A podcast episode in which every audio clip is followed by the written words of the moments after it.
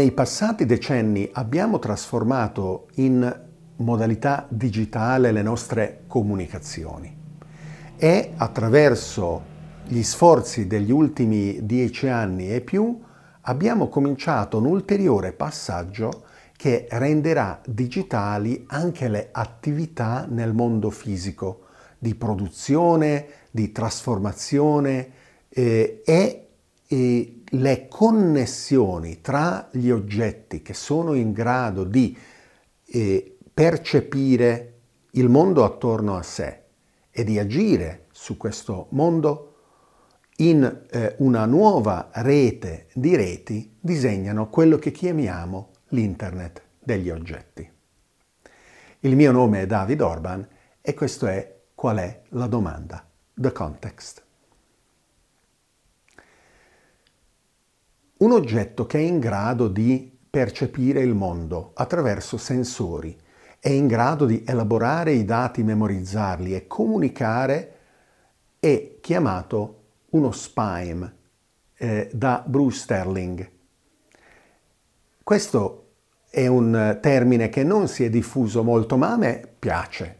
Eh, dà un'idea concreta eh, perché riassume le caratteristiche che rappresentano il nodo all'interno della rete di reti che disegna l'Internet degli oggetti. In inglese Internet of Things. Eh, in italiano questo viene spesso tradotto con Internet delle cose. A me non piace questa traduzione perché le cose possono essere di tutti i tipi, incluse cose digitali, mentre intendere l'internet degli oggetti secondo me rende meglio l'idea che parliamo effettivamente di oggetti fisici attorno a noi. L'esempio più semplice di uno SPIME, che eh, è un nodo dell'internet degli oggetti, è rappresentato dal nostro telefono cellulare.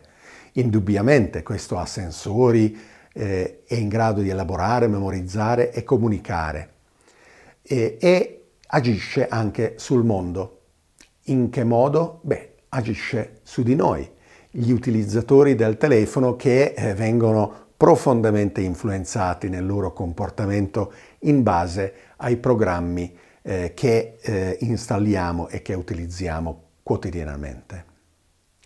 Un altro esempio è, è rappresentato da quell'insieme crescente di automobili che sono dotati di sensori e di attuatori e che eh, attraverso programmi sempre più sofisticati eh, assumono le funzioni di guida eh, assistendo eh, il eh, pilota umano, ma anche in modo ambizioso tenderanno sempre di più a guidare autonomamente.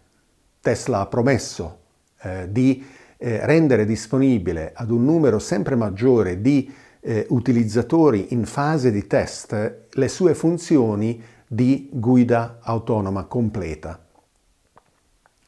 Sapranno eh, dimostrare in modo quantitativo eh, la superiorità di questo approccio rispetto al guidatore umano, confrontando statisticamente eh, l'incidenza di collisioni, eh, di danni alle macchine, alle cose, alle persone e eh, sapendo concludere, come loro si aspettano, che la guida autonoma è almeno 10 volte, se non di più, eh, più sicura che non eh, la guida da parte eh, dei eh, piloti umani.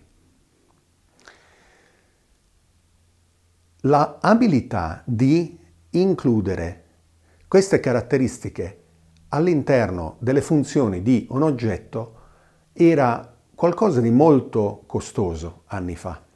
Oggi è economicissimo, è alla portata di tutti, non solo da un punto di vista eh, del suo costo, ma anche le funzionalità sono di facile accessibilità. Chiunque può prendere una scheda Arduino, collegarlo ad un oggetto di uso quotidiano e rendere questo un nodo dell'Internet degli oggetti al punto che i produttori oggi non possono decidere, ma mi conviene creare due modelli diversi, uno che è dotato di queste caratteristiche eh, e ehm, con le mie attività marketing lo promuovo alle persone che sono curiose rispetto a queste funzionalità. È un altro modello della stessa catena di produzione che non ne è dotato e così risparmio qualche euro sulla eh, produzione. Oppure taglio la testa al toro e vado avanti ad avere un solo prodotto, quello più intelligente, quello che è in grado di andare avanti ad offrire eh, queste funzionalità e la risposta è sempre di più questa seconda. Lo potete verificare voi stessi andando eh, online oppure in un negozio di elettronica, di elettrodomestici, a cercare un televisore che non sia una smart TV. Fate fatica, se non addirittura fallite nell'impresa. Ogni televisore prodotto oggi ha le funzionalità che permettono al televisore di essere collegato ad internet e ha le eh, sue capacità più o meno evolute o limitate di eh, fare tutte quelle cose che ho elencato perché diventino un nodo dell'internet degli oggetti. Naturalmente sta a voi. Quando avete comprato il televisore potete decidere di non collegarlo ad internet e quindi fruire delle sue funzionalità di base. Ma cresceranno sempre di più quegli oggetti e quella categoria di oggetti che invece necessita di essere collegato. Attuatori o sensori sono in eh, coppia fra di loro. E naturalmente eh, la capacità di agire sul mondo fisico è molto importante, rappresenta proprio una categoria a sé di questi nodi. E abbiamo avuto robot industriali per decenni, eh, erano sempre oggetti stupidi o addirittura pericolosi.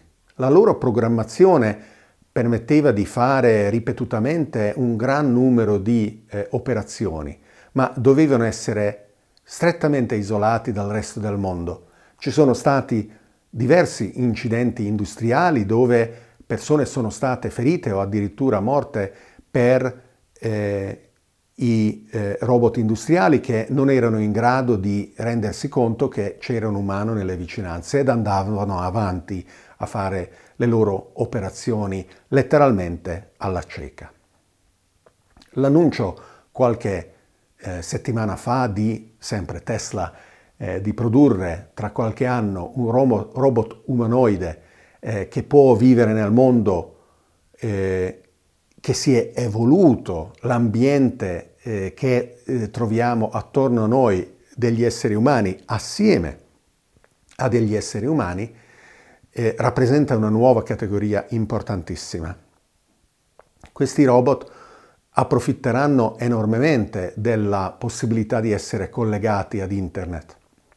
Dovranno essere in grado di funzionare anche quando la rete non è disponibile, ma le loro funzionalità fioriranno enormemente quando eh, potranno far conto sulla capacità di interrogare intimamente eh, le funzioni nel cloud online, immagazzinare informazioni, approfittare eh, di nuove conoscenze ed aggiornamenti che riceveranno eh, quasi quotidianamente. Quando abbiamo scelto di eh, impiegare eh, le nostre energie eh, per eh, cominciare i passi in un percorso su cui tuttora stiamo andando 10.000 anni fa, su per giù con l'invenzione dell'agricoltura, abbiamo scelto una strada senza ritorno. Abbiamo aumentato tantissimo il numero eh, di persone che una data area di territorio poteva sostenere, ma eh, per millenni abbiamo subito eh, una vita che eh, misurabilmente eh, ci ha reso eh, eh, più poveri, più poveri di calorie, perché quando andiamo a vedere gli scheletri delle popolazioni agricole di millenni fa, comparando a quelle delle popolazioni che facevano raccolta e caccia eh, nelle, nelle, savane, eh, queste seconde sono più alte, avevano un nutrimento più ricco. E questa scelta ci ha anche impoverito nelle nostre scelte. Le società eh, feudali eh, organizzate in caste eh, più o meno fisse non permettevano grandi ambizioni di eh, evoluzione e di cambiamento alle persone. Le loro aspirazioni e, loro, e, i loro desideri venivano sublimati nei racconti delle favole. Oggi però siamo arrivati ad un punto dove stiamo uscendo dall'ombra eh, lunga che questa scelta ha proiettato lungo i millenni di cambiamenti della nostra civiltà. Dobbiamo esserne orgogliosi e eh, sicuramente il miglioramento della tecnologia ha contribuito fondamentalmente a questo.